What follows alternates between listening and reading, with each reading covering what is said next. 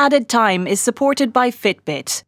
Get real time insights on you and your world with the Fitbit Versa 2, the all new premium smartwatch with Amazon Alexa built in, your personalised sleep score, and a 5 plus day battery life.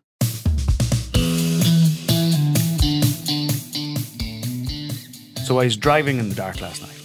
Where were you driving? I was driving back from Drogheda, uh, where I was at a club match. oh, you were at the Ballyboden game. I was at the Ballyboden game, and I was driving home in the dark, listening to uh, uh, the end of uh, Liverpool City, which you know was apparently a, a, a terrific game. Which Cracking I game, yeah. yes, of course, but, but uh, I was watching club football, but that's that's that's a gripe for another time.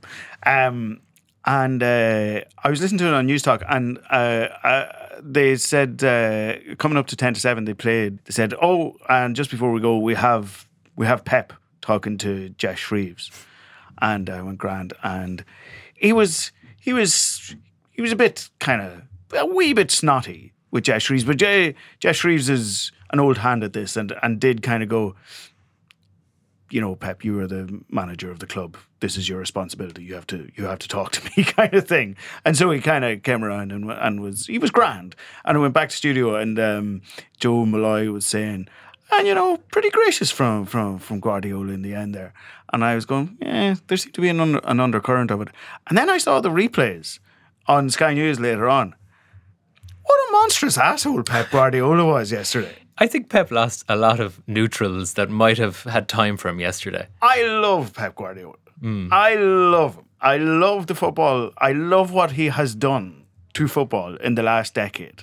I remember football around 2005 and Liverpool and Chelsea playing out these nil-nil draws at the top of the Premier League and at the top in, in the Champions League. And Shit were- on a stick. Shit on a stick. It was awful. And Pep came, drove Barcelona, drove Bayern Munich, drives Man City. I love watching City play. But why you got to be a dick about it? Like, come on. Do you know what it is? Because I, I I watched plenty of it back then, and uh, you know hi- hi- him him screaming at the officials with his his two times and his three times. Now, mm-hmm. it's performative wankerism of of him is. just kind of telling everybody, "I'm I'm more obsessed about this game than all you people." And like I know Klopp has a theatrical side to him as well, and God knows that, that that's real. Yeah. But the exaggerated handshake that he went up and gave the officials at the end was a dick move. And then afterwards to go on the radio and have people say to him, "It looked like you were." Given a bit of uh, sarcasm Yeah. to the officials, and he was like, "Oh no, I was congratulating them on their wonderful performance." You know, like, come on, Yeah, exactly. Be an adult about it exactly. at least. People can see. You know, you're on television. Yeah. Billion, billions of people are watching this. They they they know what sarcasm is, Hmm. and they know what what childishness is. Yeah, they did look really childish in a, a lot of what they did yesterday. Plus, the decisions that really incensed them were given by VAR and not actually by Michael Oliver. And this this is this is how referees end up in the boots of cars because they take their people down the leagues and and in the rest of the world take their lead from this wanker, just kind of performatively shaking Michael Oliver's hand. I thought Michael Oliver was did well not to clock him. Go away. Especially when you come off the Rugby World Cup and you watch the respect that officials will get steady there. on now. Steady on. Yeah. yeah, yeah, come on, come on, yeah, come on. Let's not let's not get into whataboutery when it comes to respect for referees. There's no rugby referees going into boots of cars. No, no, this is true. Uh, we will uh, later talk to uh, Emmet Malone, who indeed, uh, by pure coincidence, had a piece in the paper on Saturday that everybody should read about uh, being a referee. He he did, he did a refereeing course and and refereed at, at junior level for a couple of months. It is it is fairly eye opening stuff. Uh, not helped by the likes of Guardiola. So we'll have him on later on. Uh, it's International Week. We'll be talking about the Ireland women's team and the Ireland men's team. But first, he thought he escaped, but he hasn't. Yeah. Gavin Kowalski is back for the longest rugby season You thought I'd gone on of all holidays, time. didn't you? But I took two I, days I, off. I think people, will, if we play back the tape from last week, will hear me saying to you, "You're grand now for a while. We we don't need to talk to you for a while." And then it turns out I looked at the calendar, and it turns out the bleeding Heineken Champions Cup is back this week. Yeah, I'm fully revived as well. I was down in Thomond Park to see Munster beat Ulster on the weekend, so I'm switched back in. And in the meantime, um, a massive ru- rugby story broke within a, a day or two of you leaving us last week. Explain the Saracens thing to me. Which, which I, I, I, it really overshadows the uh, the kicking off of this tournament, doesn't it? Like they they're the champions. They are. They're not even. I was reading some stuff from them yesterday. They're really not going to be putting out much of a team in this competition. Well, Mark McCall has indicated they've just been docked 35 points and fined six million.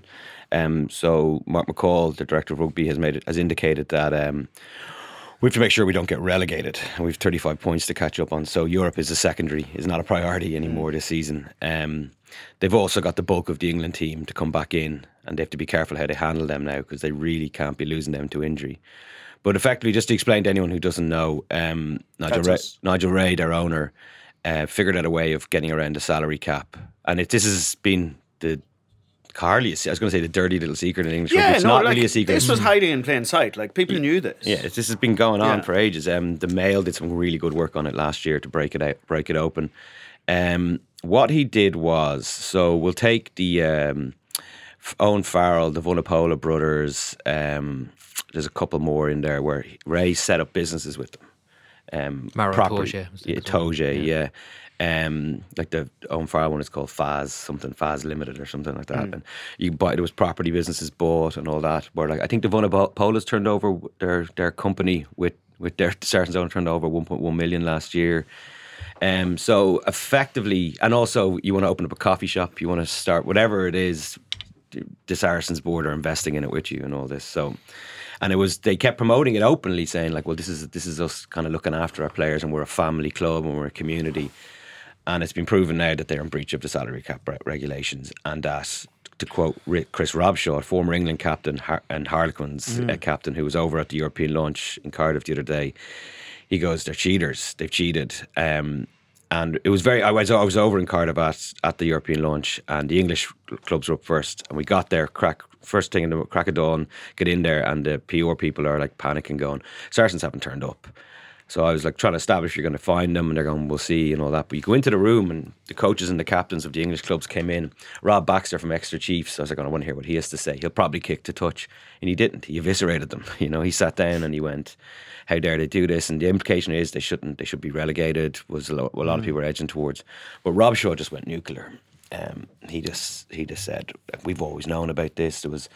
Uh, I'd push people towards his quotes if you can, wherever you can find them. We we obviously published them. Um, he just tore them apart, saying like they've they're double champions, European champions, league champions. They've de- there's asterisks already on the Wikipedia page beside their Premiership titles. You know, so it brings into That- question the, the, whole way. thing. The Robshaw thing before you go on was, was fascinating because, as you say, the the thing that you expect from sports people, especially in organised press conferences, Mm. promotional press conferences, is double speak, fluff. Him especially, and that's what Him he does. especially, he played with these guys. Yeah, like was- you know, these are these are ex teammates of his. He's talking. Yeah, about. and we were sitting. I was sitting around him, and the English reporters actually didn't kind of go over to him. We weren't expecting him to say much, and it was myself and uh, two Welsh reporters.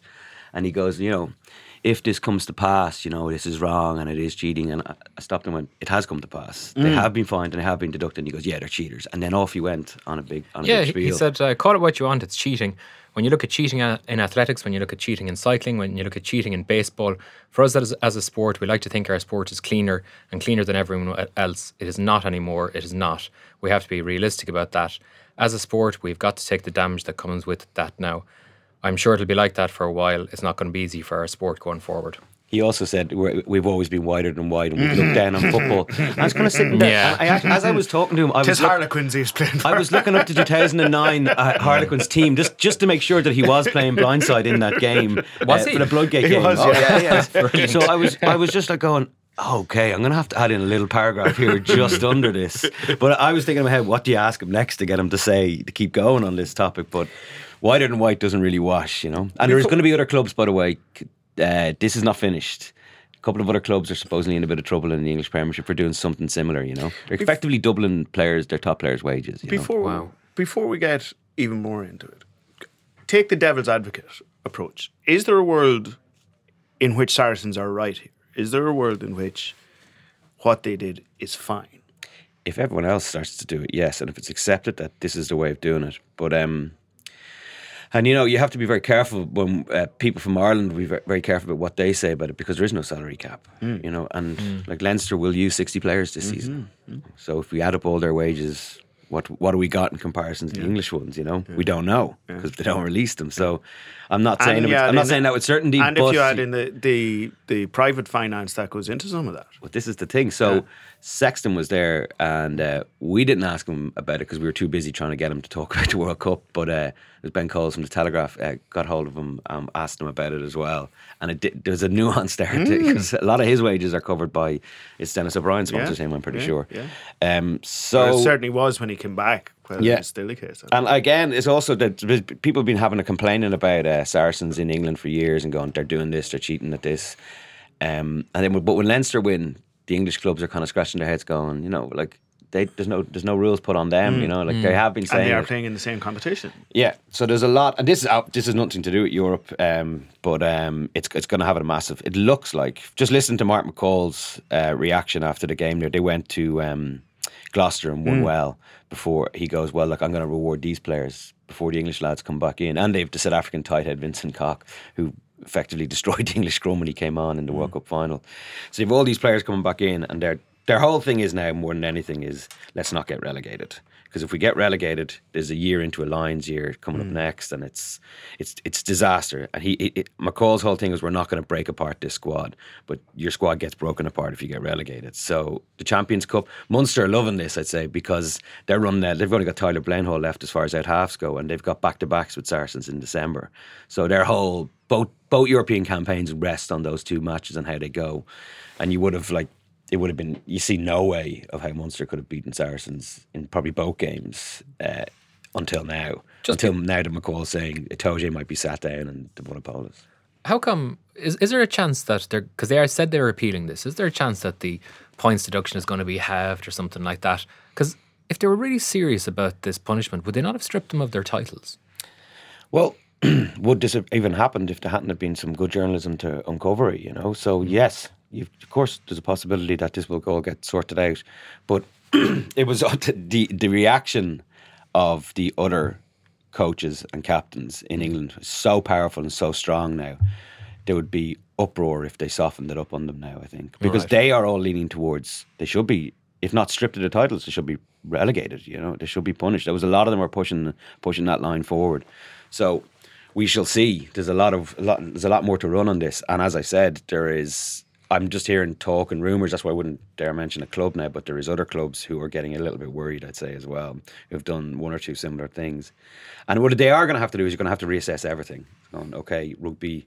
How do you pay these players? They should be paid a lot more money than they are, and you know it's such a torturous game, and it's going to become a five-year, six-year career as we get deeper and deeper into it. And there is a lot of money swirling around. And Saracens felt like they just figured it out, hmm. and they do. They really push the whole like the first thing you years ago and talked to Mark McCall talking about the crash they have and the community they've built, and and They are a very tight club. There's Yeah, no are, getting yeah, away from yeah. that. And I mean, you know, a very a very clannish type of club, and there is a bit of Millwall about them. There is a bit of no one likes us, we don't care. Um, I, I must say, uh, I I'm fairly sure I have never gone looking for an English club rugby match on a Saturday afternoon in my life. But the other day, uh, when whatever the lunchtime soccer game was over on BT Sport, uh, they said, and coming up on BT Sport 2, we have Gloucester against Saracens. And I went, ah, I'll switch over to that for 10 minutes. And uh, like there's, there's Gloucester lads in the crowd waving 50 euro note or 50 pound notes at are they them. fake or real? Fifty. Oh, they- they're well, They were Yeah. fake, apparently. Uh, but also, and this is this doesn't speak speak well of them, wearing caps with sticks of celery on them. Saw that, yeah. Celery cap. I got it, yeah. It's not good. No, it didn't make It's it any good. funnier getting it. No. Um, but yeah, anyone who thinks it's going to be a soft landing from the World Cup, especially in English rugby, no, this is this is has to be Because it's fascinating. on. There's going to be so much rancor following them all the way through the year. Yeah, yeah, and they just said, "Feck it, we're not showing up. We're not getting into the same room as the other coaches and captains at the European launch," which they actually pulled this stunt in 2010. Uh, Steve Borthwick, who's now English assistant coach, was the captain. Didn't show up because they went to Oktoberfest on a little bit of a bonding weekend Saturdays, and they got fined four grand. Just one last thing before we get on to, to the rest of the competition. How culpable are are the players, Mark McCall? Like it's a, it's a very easy Nigel Ray is very very easy guy to to uh, pinpoint as being the the evil genius behind all of this. But how culpable are the The players. You the can't say they don't know because they have bank accounts which they check every now and again, and they were looking pretty healthy Hmm. because of the businesses that have been set up by them. So, all the senior players and their their main players are aware that they were doing something very different than everyone else, and obviously it didn't invade the English camp because they're a very unified group and all that. But you know, they're- sitting with other players, and everyone everyone has known for three years at least that this is the way they've done it. There's been several investigations in the past about this. This is nothing new, and uh, uh, Saracens have been doing that in the open. So, yes, of course they know, but culpable, I don't know. You know, like they're aware of it and they've profited from it, but it's going to be very interesting the next time Itoje or Farrell sits down in front It's of so microphone. nuanced though. Like who who is the cheat? Like is Owen Farrell the cheat or is Nigel Ray the cheat? Well, it was Ray's idea, I imagine. So, um, and it's his. and He he, Farrell he, profited from it. Yeah, he's like, come with me and I'll show you how to do this. You know what I mean? But all the money, all the monies in the accounts are out there in the world. You can you can see who's making what from what businesses and companies. You can see how much money they're making on the salary cap, and you can add it all up. So if we can do it, they can do it. You know. Um, Saracens are in Munster's group in the Champions Cup, along with Ospreys and Racing 92. Uh, Munster now have a full on injury crisis at out half because JJ Hanrahan did a hamstring at the weekend against Ulster. But before we get on to JJ Hanrahan, can you explain to me how we now know that Joey Carberry is going to be out until Christmas, probably ish, and yet we I'd brought him to a longer. World I'd Cup. say longer. Longer. Yeah. We brought him to a World Cup thinking ah, he'd probably play the second or third game. How how does that happen, or what happened in between? Uh, this happened to Joey Carberry last year when he was in the Ireland squad. He there was an open training session when he had a hamstring and he was ran hard at that, and they it, it, cost Munster as well at that period of time. Van Graan was asked about it in detail again during the week in Cardiff, and he said uh, he, without being asked, he goes, "I'm not going to comment on his time in Ireland camp." and we were like, "Well, we didn't, we didn't ask you about his time in Ireland camp." Uh, and uh, but then the, the quotes were all like, "He's back with us now, and he's one of ours, and we're going to look after him properly." And you're like, "Well, okay, sh- should we press more here?" But um, Joey Carberry needed ankle, twisted his ankle badly in early August. Uh, everyone knew it was a bit of a disaster. Got, got carted off the pitch in the Italy game three weeks before, four weeks before a World, six weeks before a World Cup. Sorry, yeah, Yeah. Uh, had ankle surgery. They brought him. It was at the expense of someone like, we'll say, John Cooney, who was very good on the weekend. Got got cut out because we're we're bringing Joey Carberry as the 9-10 cover. Don't worry, he'll be fine. Joey Carberry admitted uh, in the mix zone after the Japanese game when he came on and made no impact because he played no rugby up for what I was at seven weeks or something like that.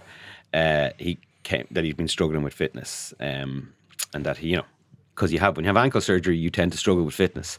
So it was the worst case situation for Ireland because they really needed to lean on him. Um, they really he was the guy that was going to change up the team. We go back to all this East and the Sea stuff about how Ireland never changed. I think they definitely would have changed somewhat if it was Sexton and Carberry finishing games or you know. Yeah. So all these things have a knock on effect. Anyway, uh, he's back in Munster. They said he's not going for surgery, but they they have no idea of a timeline. They're certainly not giving us an idea of a timeline. And the only reason why people think he might be back before Christmas because the question was put to Van Graan: any chance of him coming back before Christmas? But all Van Graan said was, "I hope so," which. If he, there's a chance coming back for Christmas, he would have probably said it. But they're putting their whole thing is they're putting no pressure on him. They're getting him back fit. And this is how Munster's season has fallen apart uh, in Erasmus's year, year, two years, three years ago, where they lost Bleyendaal. They had no eight half. They got to a semi final. It's like the NFL. If you don't have your quarterback in the playoffs, you can just forget about it. You know what I mean? Um, again, last year Carberry was just everyone. It was it was real what he did from January until that six weeks when he just didn't miss a kick at goal, and he was just we were like, okay, it's confirmation he's world class. Then he got injured. Munster again have to go deep into their players. On the weekend, JJ Hanrahan started. He's been playing quite well this season, and the whole thing with JJ Hanrahan and Tyler Tyler Bleyendaal, they are very very good players. But if they were going, it was established about a year ago. If they were going to be international caliber out halves, they wouldn't have gone after Carberry in the first place. They wouldn't have recruited an international caliber out half. So they're back to back to Hanrahan. He made a lovely break against Ulster, cut through the middle, and Fads, the uh, Ulster fullback, the Kiwi Ulster fullback, hit him like just fractionally late as he got the pass away.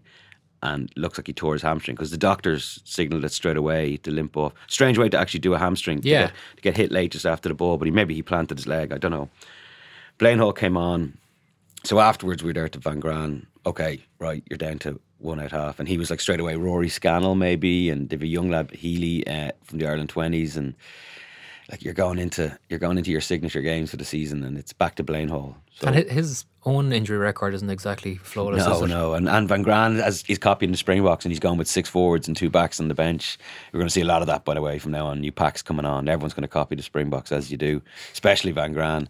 And um, they were relying on Bleyendaal to be the the cover all man, you know, and Connor Murray. So uh, he came on. He uh, he's he's a classy out half. You know what I mean? He he blatantly missed a tackle on Rob Herring that got Ulster back into the game for their try. Um, but then again, he put away. He created the try that won them the game. Um, everything's going to be on him, and like it'll be great. He'll probably he could well guide Munster to a semi final. And that's where it'll end because that's where it always ends them when they have Bleyendaal at 10. It's just a reality, you know. All four provinces are in it this year. Uh, Connacht are in uh, Pool 5 with Montpellier, Toulouse, and Gloucester. Um, They're not going to go well. they have plenty, yeah, it's uphill for them, isn't it? Uh, yeah, they've got a, Andy Friend. They got a great coach. Um, but like, there's already talk of Marmion leaving for Saracens. Um, Bundee's going to. Bundee Aki, just from listening to Andy Friends uh, again last week, it was they're going to do well to keep him. Irish rugby are going to do well to keep Bundee Aki. Is what what it looks like now, unless like do Leinster want him? They've Tomani. Do Munster want him? They're about to sign de Allende. He's not going to Belfast, so uh, maybe if you're advising the guy and CJ Stander in two years' time, you go look, brilliant career move. Let's go to Japan. Or let's go to Toronto with Sonny Bill Williams. You know, it's time to the long road home Time to get the wheelbarrow out. um, which and they know they owe Irish rugby nothing. These guys, so they've they've done their due. But um, yeah, Connacht are in for a long season because Sean O'Brien, Ultan Dillane, Gavin Thornbury, Quinn Roux, that's their second row stocks, and they're all injured. So you got you got Montpellier and you got Toulouse. Um, it's going to be tough. It's going to be really tough for them to uh, to to do anything.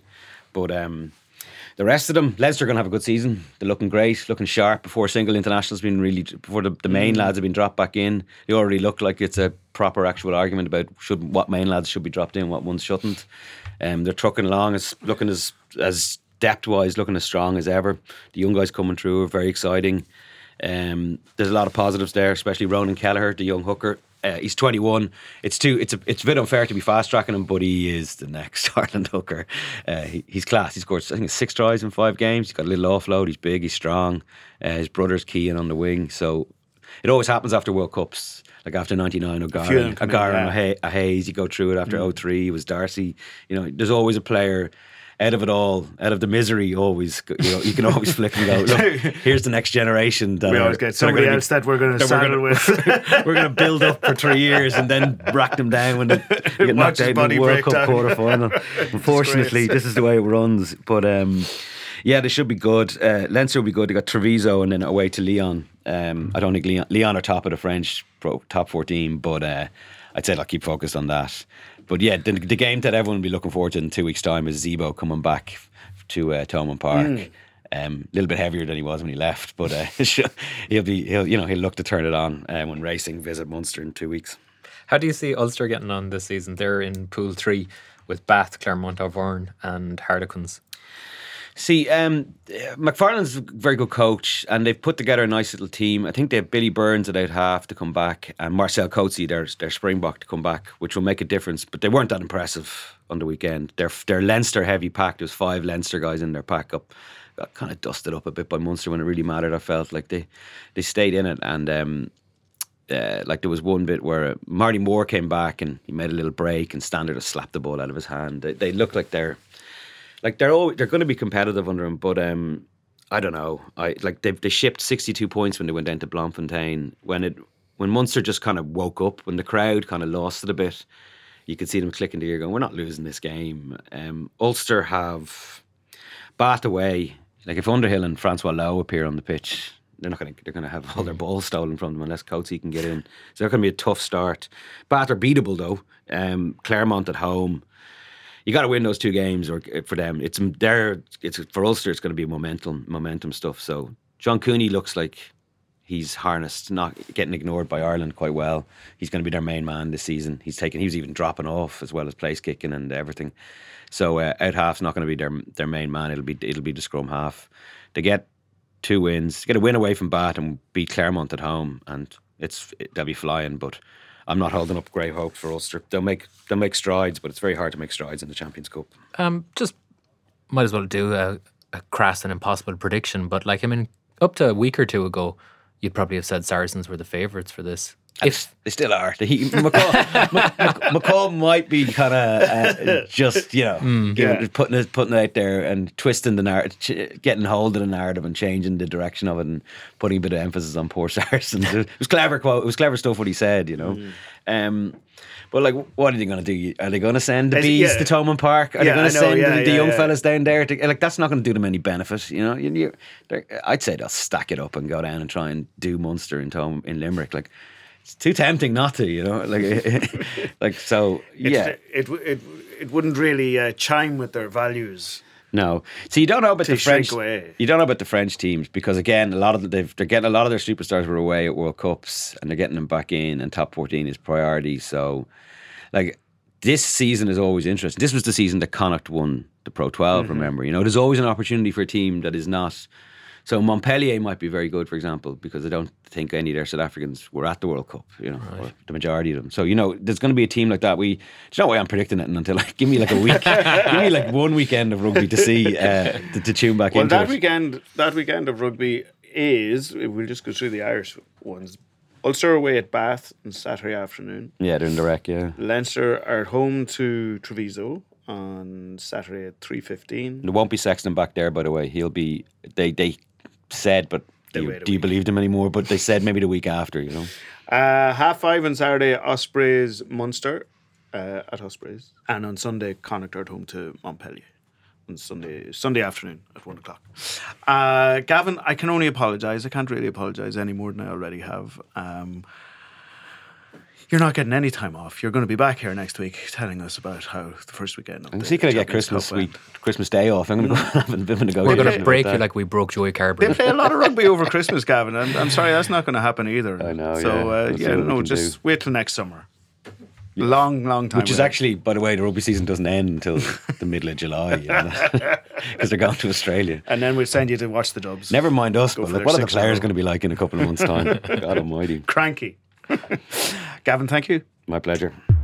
You're listening to the Irish Times. It is International Week uh, on two fronts in soccer. Uh, Ireland's women are playing Greece in a Euros qualifier tomorrow afternoon, and the men are playing a friendly against uh, New Zealand on Thursday, Thursday. night, and then uh, big qualifier next Monday. We have Emmet Malone on the line. How are you, Emmet? Hiya, how's it going, man?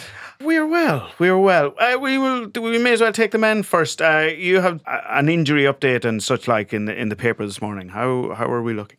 Yeah, I mean, it's been pretty good, really, to be honest. Uh, Aaron Connolly came off at halftime yesterday in the game against Manchester United. He, um, Graham Potter, the uh, Brighton manager, said afterwards that he was feeling his groin a bit. Um, it was all kind of quite vague in terms of levels of seriousness. Sounded like it was kind of quite precautionary that he was just struggling a little bit. Didn't sound too serious, given that there's a week to go before the, the competitive game.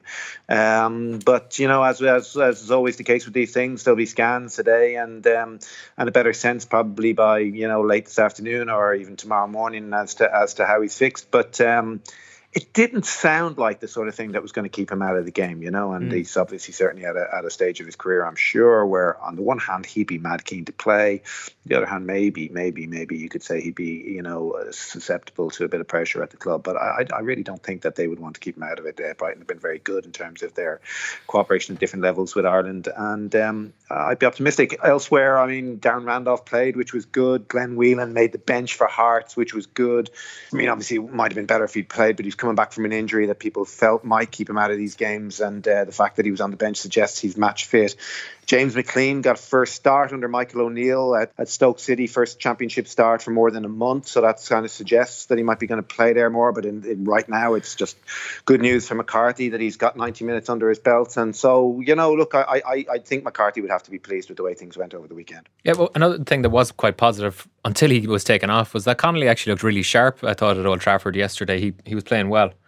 Yeah, yeah, yeah, absolutely. Yeah, he he he, just has great confidence. Seems to be, um, you know, God, I remember when I used to do Mark Lawrenson's column for the paper, and he used to talk about young lads having no fear, and and uh, and, and he, and he comes across like that. He really he really has uh, hit the ground running there. Um, obviously, the goals haven't flowed in quite, you know, the way that that You would hope if he's playing a better team or whatever, but um, but he, he looks he looks confident player. He looks sharp. He looks uh, inventive. Um, he looks like you know quite a few things that that that Ireland could do with if he was that that bit further down the line. But his his inexperience is is is obviously a factor, and uh, and whether you know a, a, a game against the Danes, McCarthy kind of uh, feels he can you know invest in him to that extent you know, to start him or whatever remains to be seen. I mean, it really didn't go brilliantly for him out in Switzerland, um, and uh, and the bottom line is that, that at this stage that's going to happen. But there was also a change of formation there. There was an attempt to do something slightly different, and it didn't really work. And um,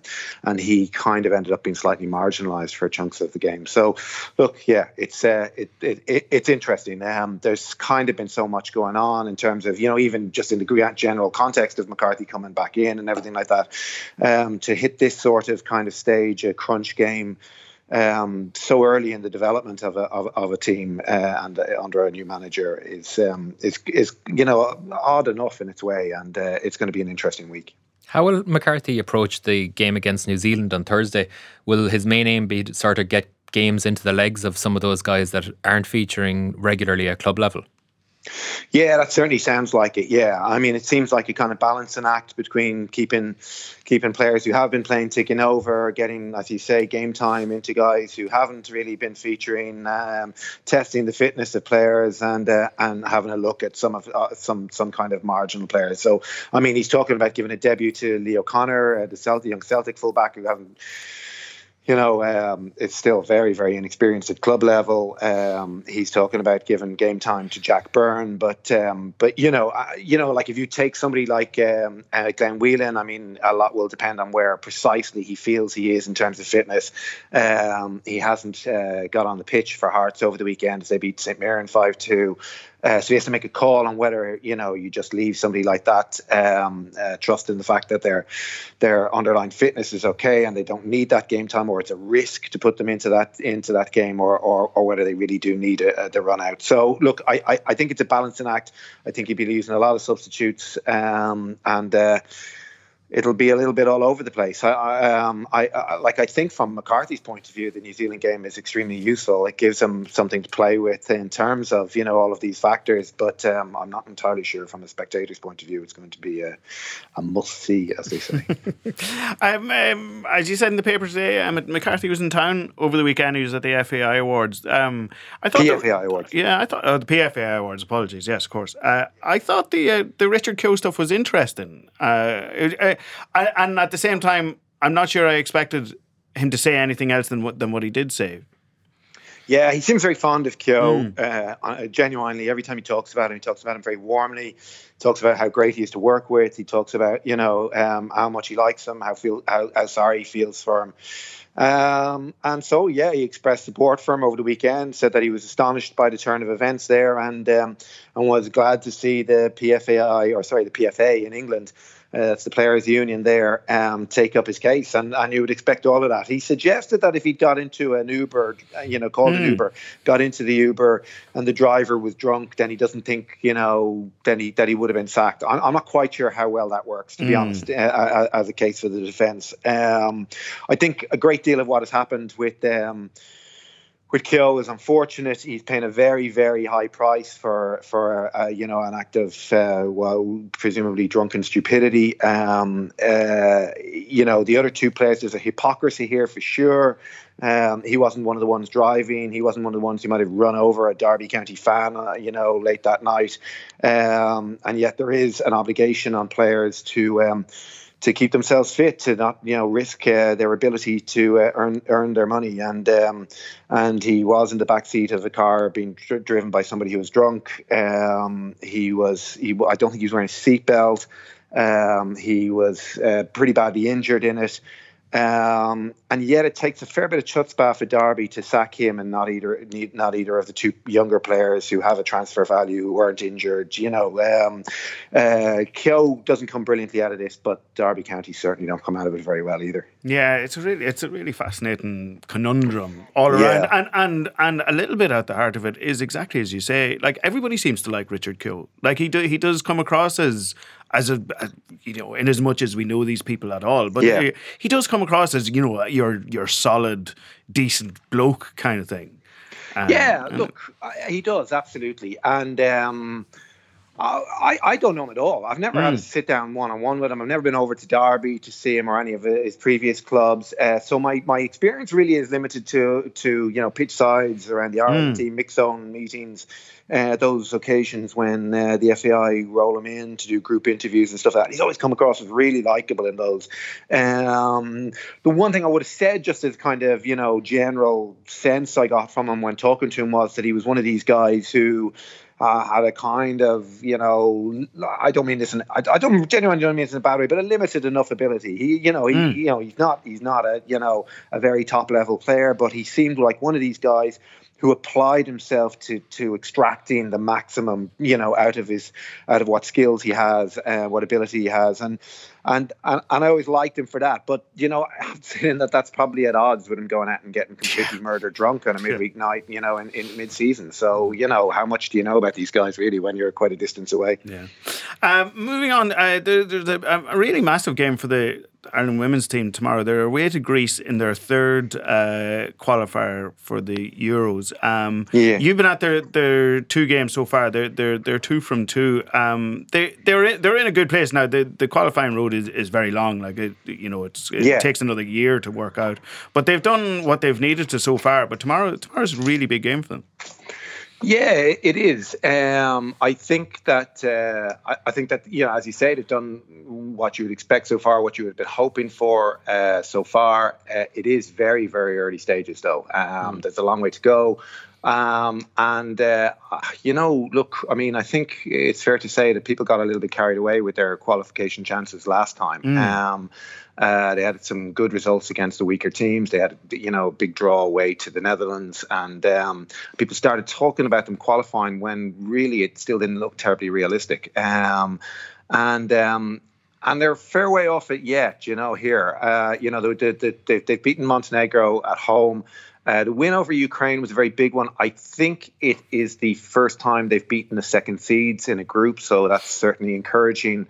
Um, it was narrow enough. They were the better team on the night, but Ukraine looked okay, and I, I suspect Ukraine would go away from that game certainly believing that there's no reason why they shouldn't win at home. You know, so not that's not to say that Ireland won't believe they can go over there and get a result, but Ukraine certainly weren't. You know, it was three two. I don't think they were so well beaten at all that you know Ukraine would uh, feel that they're they, they they wouldn't be competitive at home. That said, they have no points after three games, and you know maybe when that game comes around, um, they'll be just completely out of it, and you don't know what's going to happen in those situations. The Greek games are. Uh, are absolutely interesting, um, you know, but they, they've already been beaten 5 0 at home by Germany, um, but they've beaten Montenegro 4 0 away, which is a much better result than we got against them, you know. So um, so it's going to be an interesting test. We've back to back games against Greece. We have Montenegro away to come home, uh, go, uh, to come away. So, you know, as you point out in the paper today, Mal, if we uh, we win all of those games, the job is OXO, you know. Um, uh, I think that, the, you know, Vera Pauw has, it's been interesting. I mean, um, Colin Bell certainly, you know, talked very confidently about moving on to to qualifying for tournaments. I don't think he ever came as close last time as he tended to portray. I think there was an attempt to talk confidence into the team, um, but it was a very very tough group. Um, this looks a more a slightly more manageable group. Vera Pauw has, in, contrast, a couple of our players like Katie McCabe came in and talked about finishing top of the group or very early on before it started. Uh, the Germans look, you know, they, I mean, they've, they've been uh, winning all their games so far by very big margins. They look like a German team that's really, really coming again. Vera Pauw has been very realistic about that, talking about anything we get from those games being. Um, being a bonus. Um, uh, those going, games are still a little way off. Uh, so what she is talking about is finishing second in the group, taking one of the three top runners up spots, which would be automatic placings. I think that's going to take some doing. At the moment, we won two of our games where. Um, you know, if you take out the teams, we have a game in hand on in the second place table. We're still about fifth. You look at the likes of, you know, the likes of France, they've won both their games, but they've you know scored nine, conceded none. The Swiss have scored nine in three games, maximum points. Iceland, not maximum points, scored eleven, uh, conceded one. Um, you know, the thing about women's football is that the weaker teams can be pretty weak. And we, you know, for me at this stage, you know, I'd be concerned that we still have dropping points along the way in us and we don't have very much scope to do that if we're going to qualify automatically. Uh, I do, do think we're really serious contenders to finish second and, and, and that, that, that itself uh, and to make the playoffs. And that would be, uh, you know, solid progress, really very solid progress and, and give us a crack at a, a first ever major championship. You put your finger on it there. I mean, it, like the, the, the thing I took from watching the, the their two games is that they you know they're they're they're quite compact. They're pretty well drilled and have a couple of really standout players. You know, Katie yeah. McCabe, Katie McCabe is obviously very good. Like Denise O'Sullivan is excellent. Yeah. Uh, Rianna. Uh, Rianna Jarrett, Jarrett yeah, very, yeah, was was fantastic game, in that game. Um, But you, I mean, they, we have a solid spine there. Yeah, you know, other players like Louise Quinn, Fahy, um, they're, they're you know Diane Caldwell. They're they're they're they're really really solid players. Uh, good players playing at good clubs. Um, there's the makings of a good team there. We have some some we have some weaknesses. Um, uh, you know, I mean, our, our goalkeeping situation is is, is not terrific. Marie yeah. showed last time that she has a mistake in her, and and uh, and and you know, we won the game despite that last time, but you know, because we scored three times, but against tougher opponents or in a more on a more difficult night, that might be the difference between taking maximum points and not. But you know, there is there is not a huge amount of depth to the squad.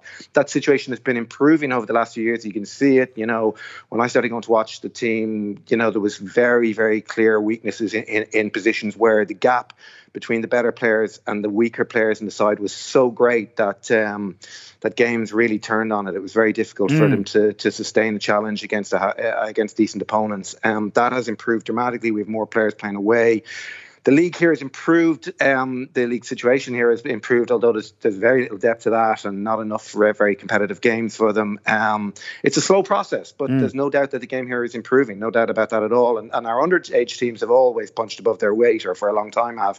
Um, so we bring through talented young players. Um, but um, that you know, look whether whether it's this campaign or or it's further down the road. We're we're, we're getting there, but it is a very slow pro- process, and and it requires you know very substantial investment, which is obviously uh, always an issue for the association. yes, and not going to not going to resolve itself anytime no, soon. No, anytime soon. No.